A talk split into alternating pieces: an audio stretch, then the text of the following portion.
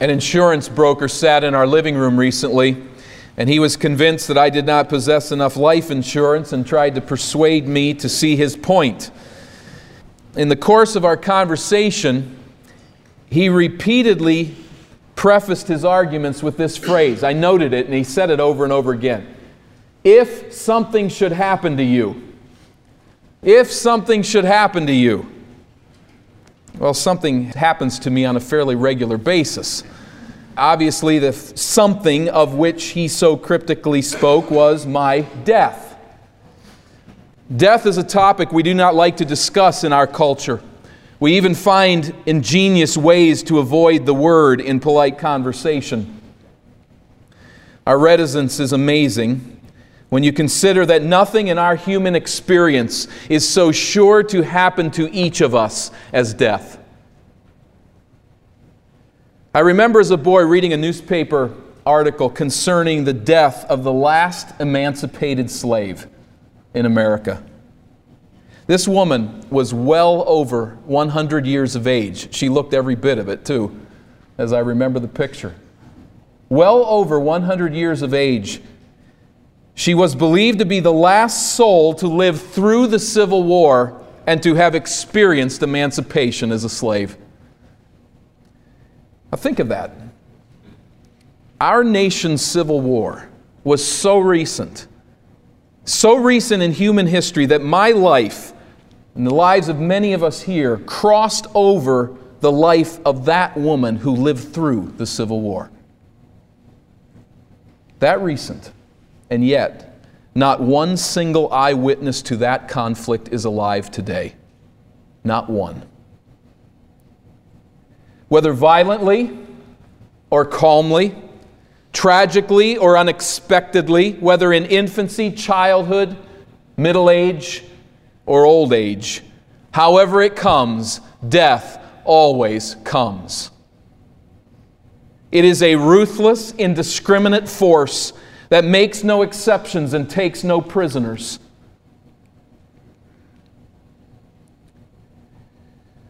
Everything and everyone is subject to this curse. It not only stalks every soul, but death's unyielding influence permeates everything in this physical world. How foolish it would be then for us to accept the delusion that death is something that happens to other people and just to ignore it. I would have no confidence to stand before you today. I'd have no interest to stand before you today were it not for the fact that the Bible deals head on with death from cover to cover. It does not ignore the reality of death, nor does it seek to minimize its horror. But the Bible does reveal God's plan to defeat death and to deliver his people from its clutches. And I'd like us to consider that message today. We must highlight certain ideas as we go through the pages of Scripture, but I'd like to trace out briefly here a history of death. We start with the birth of death in Genesis chapter 1. We learn the most crucial truth for us to understand the revelation of God as far as the first words to help us see what God is, who He is, and what He has done. The most crucial truth is Genesis 1 1 in the introduction to that revelation. In Genesis 1 1, we read that in the beginning God created the heavens and the earth. Without that creator, death is a bitter enemy over which there is no victory and no hope. It's just lights out. And life becomes an absurd and cruel joke. But in the beginning, God created the heavens and the earth, reveals that there is a creator, and therefore there is a power that is greater than death. In chapter 31, having created the heavens and the earth, we read that God saw that everything was very good. The crowning accomplishment of God's creative handiwork was his creation of mankind, who was made in God's image. Chapter 1 and verse 28. We come then to chapter 2 and verse 7 as we see how that man is created. Chapter 2 and verse 7 The Lord God formed the man from the dust of the ground and breathed into his nostrils the breath of life, and the man became a living being.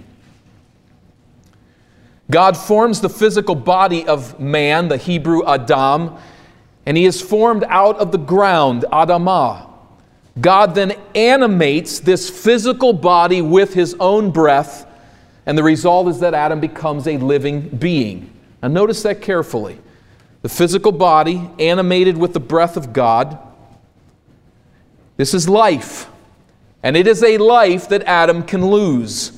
Chapter 2 and verse 16 where God says to him, the Lord commanding the man, You are free, chapter 2, verse 16 of Genesis, you are free to eat from any tree in the garden.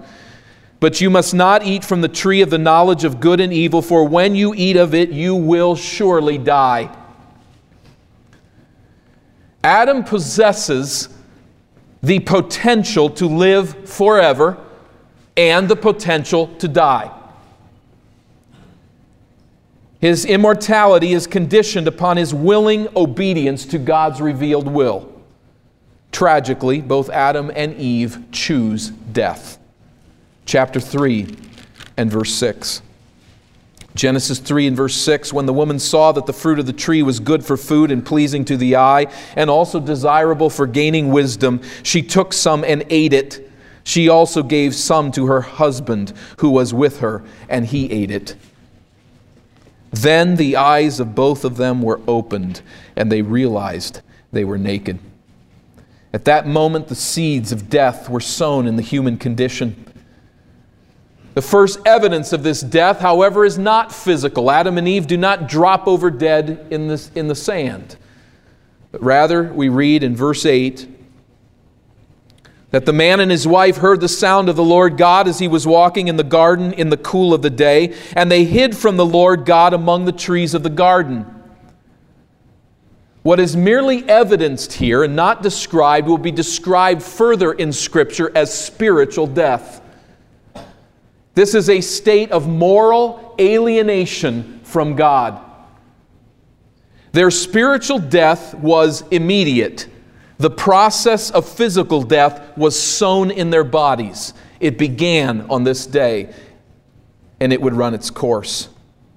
In chapter 3 and verse 19, in fact, cursing, bringing a curse upon the man, Adam says, By the sweat of your brow you will eat your food. Chapter 3, verse 19, until you return to the ground. Adam, you return to Adamah. You return from the ground from which you were formed. For dust you are, and to dust you will return.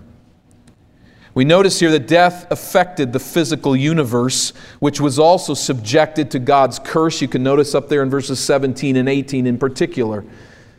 But eventually, what happens? Eventually, the breath of God would leave Adam's physical body, and that body would return to the dust from which it was made. So there is here what we as we define in physical death a separation, a separation of the spirit from the body. Ecclesiastes 12:7, James 2:26. When the spirit leaves the body, we have death. Spirit returns to God. Ecclesiastes 12 the body returns to the dust. This is death. In verse 21 of this chapter, the history and the genesis of death continues when we read in verse 21 that the Lord God made garments of skin for Adam and his wife and clothed them. This is a long, long time before God gave the privilege of people to eat meat. Genesis chapter 9. There was no death prior to this sin. But with the sin of Adam and Eve, an animal is killed. It is skinned.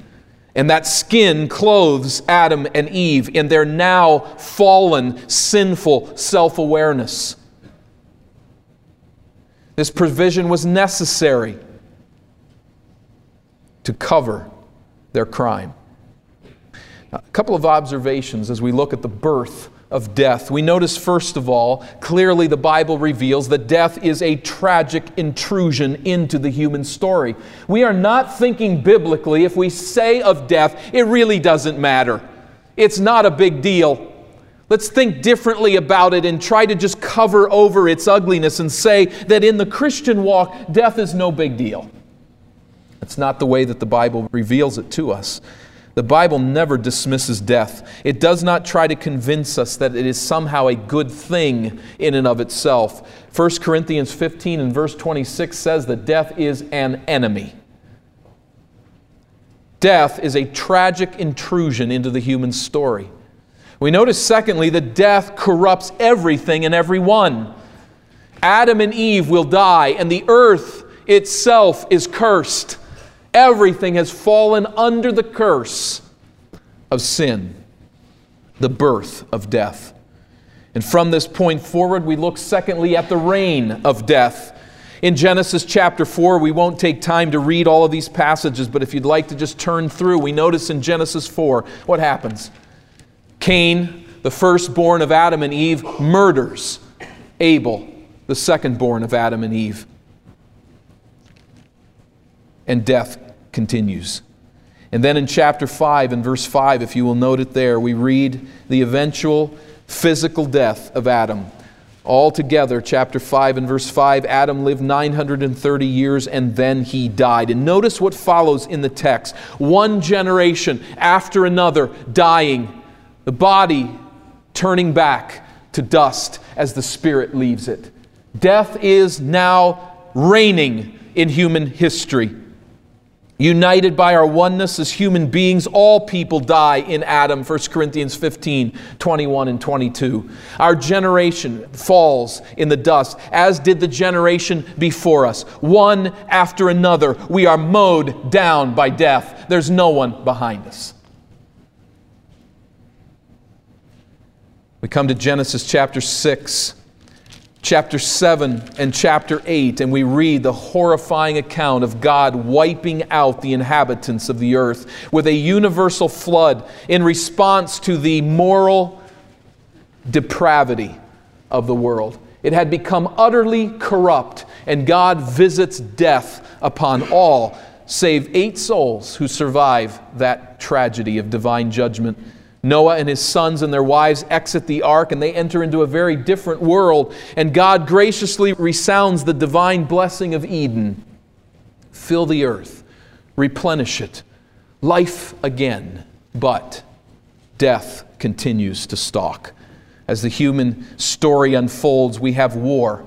Even in the pages of Scripture, we have war and we have murder and disease and accidental death and old age and natural disaster. Whatever the cause, death continues to reap the field clean behind us and to relentlessly pursue every generation. Hebrews chapter 9 and verse 27 says it succinctly man is destined to die. And Romans chapter 6 and verse 23 giving the cause the wages of sin is death. Yet, with all of its realism, the Bible unfolds as a book of hope.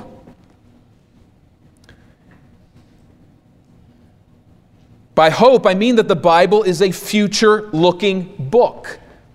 Where does it start? What did we read? In the beginning.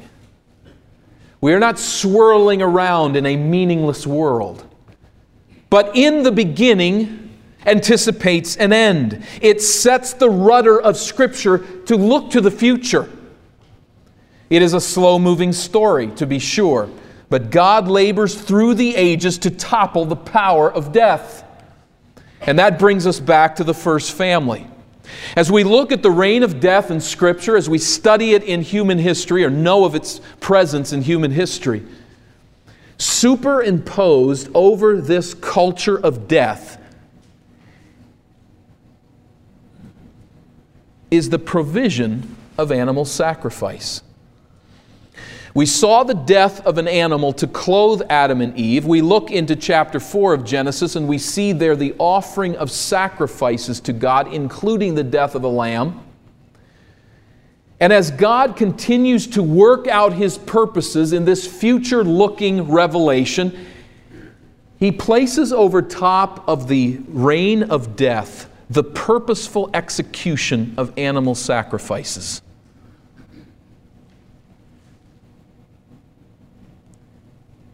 As the story unfolds at Genesis chapter 12, we read of the election of Abraham, the election of his people Israel, as the book of Genesis follows from there. And they are elect as a kingdom of priests. That is, God says, I will choose this nation, and through this nation, they will appeal to the nations of the world and will mediate the grace of God to them. And how does He do that? You cannot read the Old Testament and miss this point.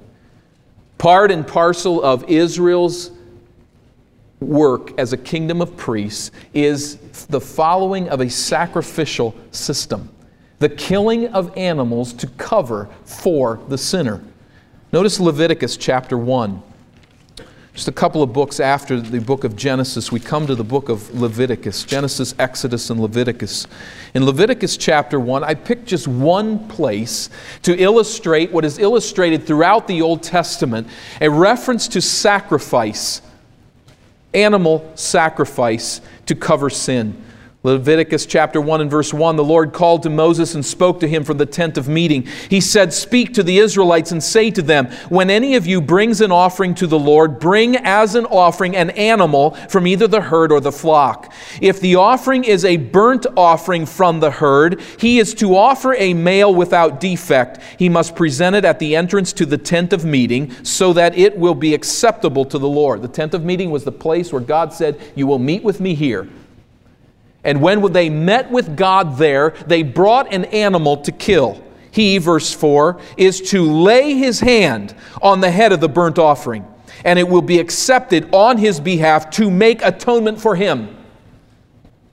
So the animal will atone, that means to cover the sin of the individual who brings that sacrifice to God. The lamb dies so that the sinner does not need to. Now, sinners continue to die. They did then, they do now. But there is God, we see God here addressing the issue of sin and its resultant death by giving a sacrificial lamb. By the shedding of the blood of this animal, the sin of the sinner is covered in the eyes of God. We see this stated specifically in numerous places in Leviticus and in other places in the Old Testament. Now, this Mosaic law and the stipulations regarding sacrifice was fairly detailed. As we read through the law of Moses, the law that God gave to Moses, we find that a physically flawless year old lamb was offered on the altar every morning and another one every evening of every day of every year from generation to generation to generation. Every Sabbath, two additional year old lambs were offered in the morning. Sacrifices were offered with each new moon. Numerous special sacrifices were offered at each major festival Passover, Pentecost, and the Festival of Booths. And none of this included the countless offerings made by God's people during these festivals and at any day during the year that they chose to bring a free will offering. Speaking of Passover, in the generations coming up to 70 AD when that temple was destroyed, it is believed that up to 30,000 lambs were offered on that altar at the festival of Passover every year 30,000 lambs.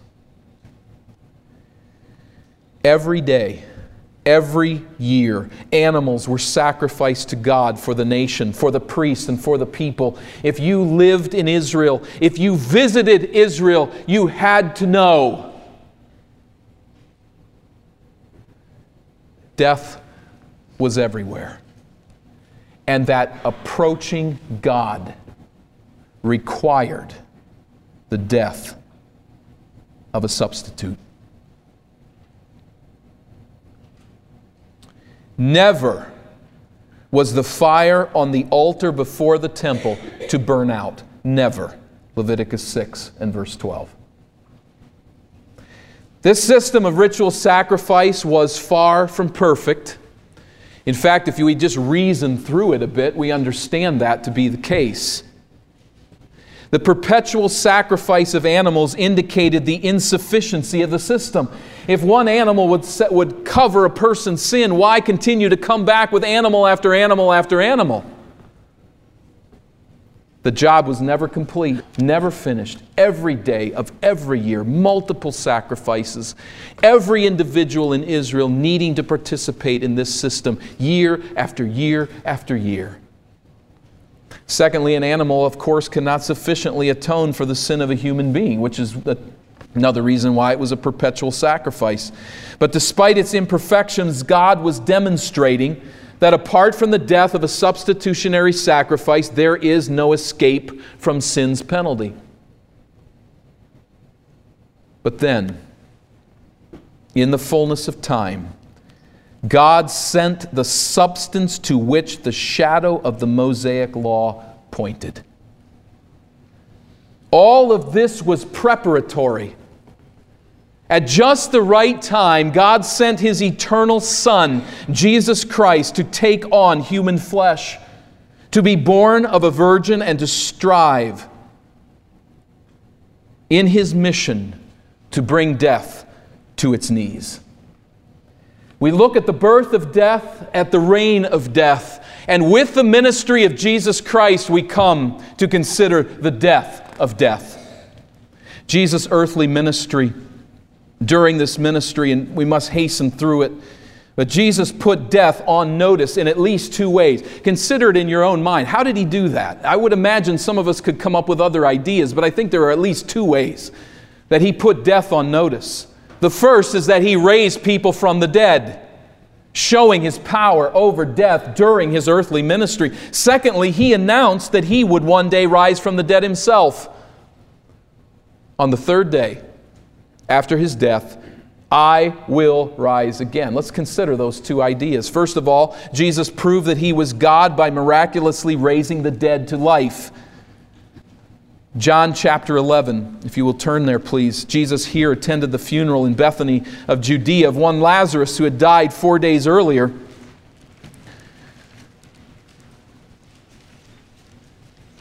As the saying goes, Lazarus was really dead. He was gone. Everybody knew it. They'd been at this funeral for days. He was in the sealed tomb.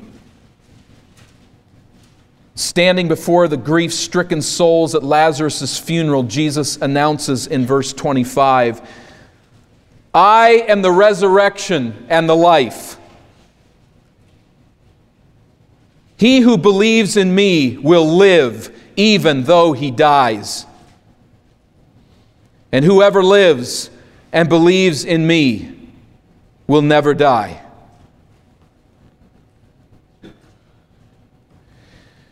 The only possibility is absolute lunacy, horrifying deception, or the truth. You don't go to a funeral and talk like that. I am the revival, I am the resurrection of the dead soul. I put the body and I put the spirit back together. It's interesting here, isn't it, how he speaks of this in verse 25? He says, Even though he dies, I am the resurrection, even though a person dies. And then he says in verse 26 that you will never die. What does he mean there? I think the only possible understanding, at least as far as I can conceive, is that in the first place, he is acknowledging physical death. All will physically die. However, you may never die in this sense. There can be spiritual life, a spirit that is never separated from the presence of God. Bringing these two together, he says of himself, I am the resurrection. All this comes through me, Jesus claims. But who in the world is he to make this claim? Is he simply insane? Is he just mean spirited? Is he seeking to deceive? That's why the miracle. And that's why Jesus so often teaches before the miracle. The miracle attests to the reality of what he has taught. Verse 38 of chapter 11. Jesus, once more deeply moved, came to the tomb of Lazarus. It was a cave and a stone laid across the entrance, with a stone laid across the entrance. Take away the stone, he said. But Lord, said Martha, the sister of the dead man, by this time there is a bad odor, for he has been there four days. Then Jesus said, Did I not tell you that if you believed, you would see the glory of God? So they took away the stone. Then Jesus looked up and said, Father, I thank you that you have heard me. I knew that you always hear me. But I said this for the benefit of the people standing here, that they may believe that you sent me. Notice that. Not here to show off, not here to draw a crowd, not here feeling sorry for Lazarus only, but that they may believe that you sent me. When he had said this, Jesus called in a loud voice, Lazarus, come out. And the dead man came out, his hands and feet wrapped with strips of linen and a cloth around his face, according to the custom of that day he apparently comes shuffling out of his tomb, and Jesus says to the stunned observers, Take off the grave clothes and let him go. Let him go. He has been freed from death. Even the enemies of Jesus knew that he had raised this man from the dead, as verse 45 indicates. Many of the Jews who had come to visit Mary and had seen what Jesus did put their faith in him. But some of them went to the Pharisees and told them what Jesus had done. Then the chief priests and the Pharisees called a meeting at the, of the Sanhedrin. What are we accomplishing? They asked. Here is this man performing many miraculous signs. If we let him go on like this, everyone will believe in him. And then the Romans will come and take away both our place and our nation. Even the enemies knew that he had raised a dead man to life. They didn't go around seeking to prove and show to everybody that this was a trick and a hoax. They said, We've got to put this man down. As insane as that is, that's what they attempted to do. As I mentioned, the second way in which Jesus puts death on notice was that he repeatedly prophesied that he would die a violent death and then rise from the dead on the third day. For instance, Luke 18 31 to 33. And Jesus died. It is no accident that Jesus died in Jerusalem, where God's people met with God. It is no surprise that he died while the Passover lambs were being slaughtered at the temple. Jesus was the ultimate Lamb of God to whom the sacrificial system pointed all along. Jesus became the perfect sacrifice who died in the sinner's place to pay the penalty of sin. 1 Peter 2 and verse 24. His sacrifice finalized and completed the sacrificial system and provided full redemption for his people. He was the last and final sacrifice for sin, Hebrews 9 through 10, bearing the full fury of God's judgment against us. All of the wrath of God against sin that resulted in death came down upon the head of Jesus Christ. And the proof that Christ's redemption had accomplished all this was proven by what? How do we know that this message is true? Remember what Jesus always did? He taught and then a miracle. He taught that he would rise from the dead. He taught that he was the Lamb of God to be sacrificed for the sins of the world. And then, Luke chapter 24. He was slaughtered on Passover And then in Luke 24 and verse 1, we read on the first day of the week, Luke 24 1. Very early in the morning, the women took the spices they had prepared and went to the tomb. They found the stone rolled away from the tomb, but when they entered, they did not find the body of the Lord Jesus. While they were wondering about this, suddenly two men in clothes that gleam like lightning stood beside them. In their fright, the women bowed down with their faces to the ground. But the men said to them, Why do you look for the living among the dead? He is not here. He has risen. Remember how he told you while he was still with you in Galilee. The Son of Man must be delivered into the hands of sinful men, be crucified, and on the third day be raised again. Then they remembered his words. Jesus' resurrection demonstrated that God accepted Jesus' payment for sin. The resurrection struck the decisive blow against death and sin and Satan. There was a victor over death. Jesus had raised people to life, but they died again. He delivered them from the first death, it is called in Scripture. But here we have one who has defeated death in total. The resurrection struck a decisive blow against death, and by trusting Christ's redemptive work, we can now enter Jesus' victory over death. Let's turn to 1 Corinthians chapter 15 and verse 20. 1 Corinthians 15 and verse 20.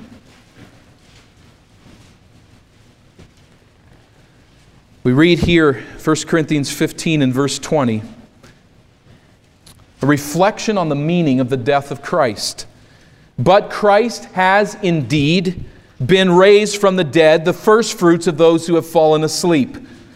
For since death came through a man, the resurrection of the dead comes also through a man. For as in Adam all die, so in Christ all will be made alive.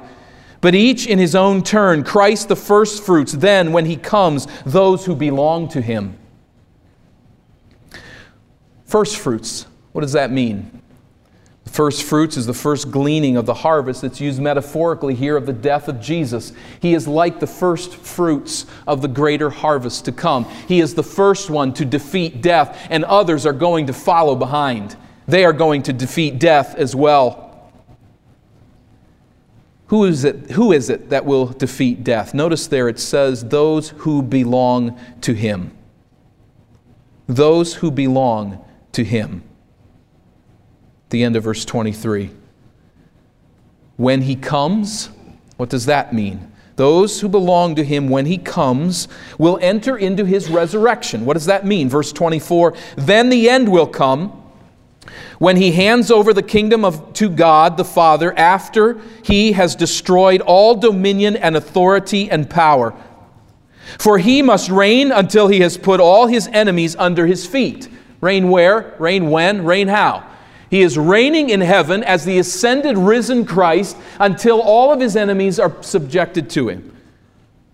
Notice verse 26 the last enemy. The last enemy to be destroyed is death. For he has put everything under his feet. Now, when it says that everything has been put under him, it is clear that this does not include God himself, who put everything under Christ. When he has done this, then the Son himself will be made subject to him who put everything under him, so that God may be all in all. That's the end. That's the purpose. That's where it all is driving. And God will be all in all when death is dead. The risen Christ reigns today from heaven's throne and is working to bring his enemies under subjection. It is a slow process, but his plan will prevail. For now, the spirits of those who die in Christ go immediately to be with the Lord. We have not the time to look through various passages of Scripture which make very clear that to be absent from the body is to be present with the Lord. The spirit goes to God who gave it, Ecclesiastes 12 7. The body returns to the dust. But Jesus will finish this work. He's not done yet. He will finish this work. One day, Jesus Christ will return. And when He does, the bodies of His people will be reunited to their spirits. That seems like a pretty wild idea, doesn't it? How does He know where their bodies are who have crumbled in dust? Well, remember, He brought the dust into being with the word of His mouth. He's really not going to have a hard time figuring out which molecules go together and how. It's going to be pretty tough for us to imagine. He brought it all into being by speaking His word. He will bring the bodies of the dead to reunite with their spirits. There will be a physical resurrection of the body at Christ's return. Satan's head, then, has been crushed. Death has been dealt a decisive mortal blow at the cross. One man has walked through death and come out on the other side, and others will follow him, those who belong to him. But the death of death will be delayed in its finality until the end of time. And let's go to the end of the account then, Revelation chapter 20. It is, again, no mistake that the last chapters of the book of, of the Bible and the book of Revelation deal with death and deal with life. Revelation chapter 20 and verse 11. Revelation 20 and verse 11. The Apostle John writes, Then I saw a great white throne, and him who was seated on it. Earth and sky fled from his presence, and there was no place for them. God on his throne. Verse 12, and I saw the dead, great and small, standing before the throne, and books were opened. Another book was opened, which is the book of life. The dead were judged according to what they had done as recorded in the books. In other words, those who had died will stand before God and they will be judged according to their works. Then, verse 13 the sea gave up the dead that were in it, and death and Hades gave up the dead that were in them, and each person was judged according to what he had done. Then, death and Hades were thrown into the lake of fire. The lake of fire is the second death. The first death we all enter when the spirit leaves the body. But the second death is a permanent separation from God.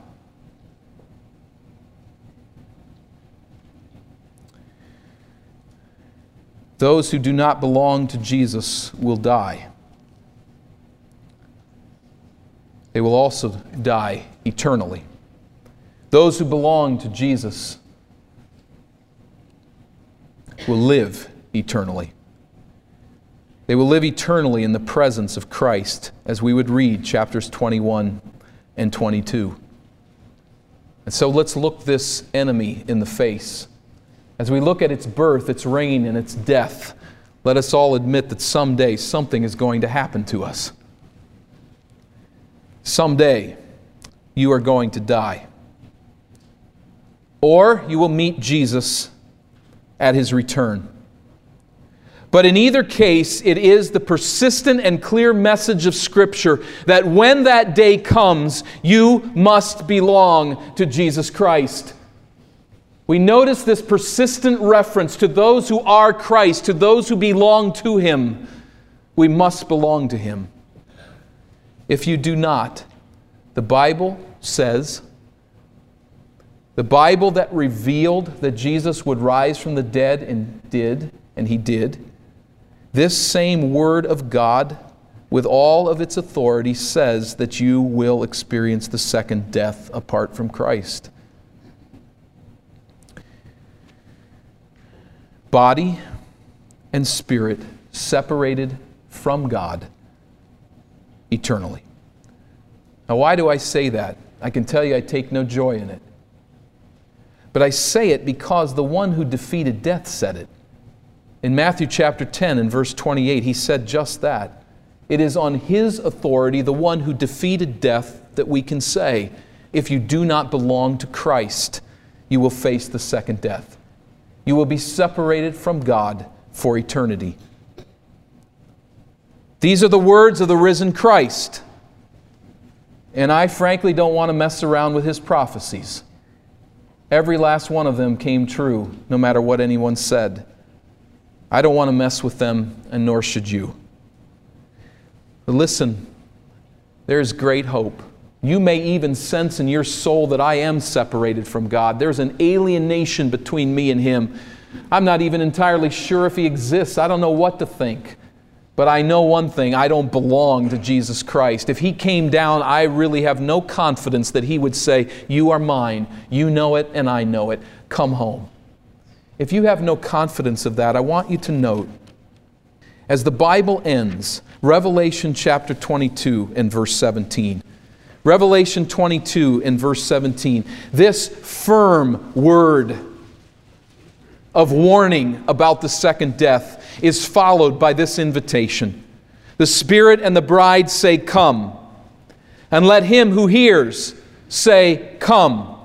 Whoever is thirsty, let him come. And whoever wishes, let him take the free gift of the water of life. What is that free gift of life? That gift is a gift from God to us as sinners. It is the gift of His righteousness placed on our account. It is the gift of His Son, Jesus Christ, bearing the penalty of our sin, dying in the place of the sinner. And it is His gift of Jesus rising from the dead and bringing along with Him those who belong to Him. Here's the good news. If you are alienated from God and you know it, you do not belong to Jesus Christ, the good news is you don't have to write a check. You don't have to belong to a family. You don't have to belong to a church or a denomination. And the best news of all, you don't have to come as a righteous person. You need to simply come in humility as a sinner and say, I see the work of Jesus Christ. I reach out and I receive that gift in faith that He has done this for me. There's a growing hope and a growing joy within my heart to say that I believe that He's done this for me and that I can trust it and believe it by His grace and receive this saving gift from Him. What does it say to do? Take the free gift of the water of life. Take it. You won't do that in your own power, but you can, by the grace of God, receive it as He gives you spiritual life. Reach out and take the free gift of the water of life. And then death will become gain, and life will become joy and hope. Let's bow for prayer.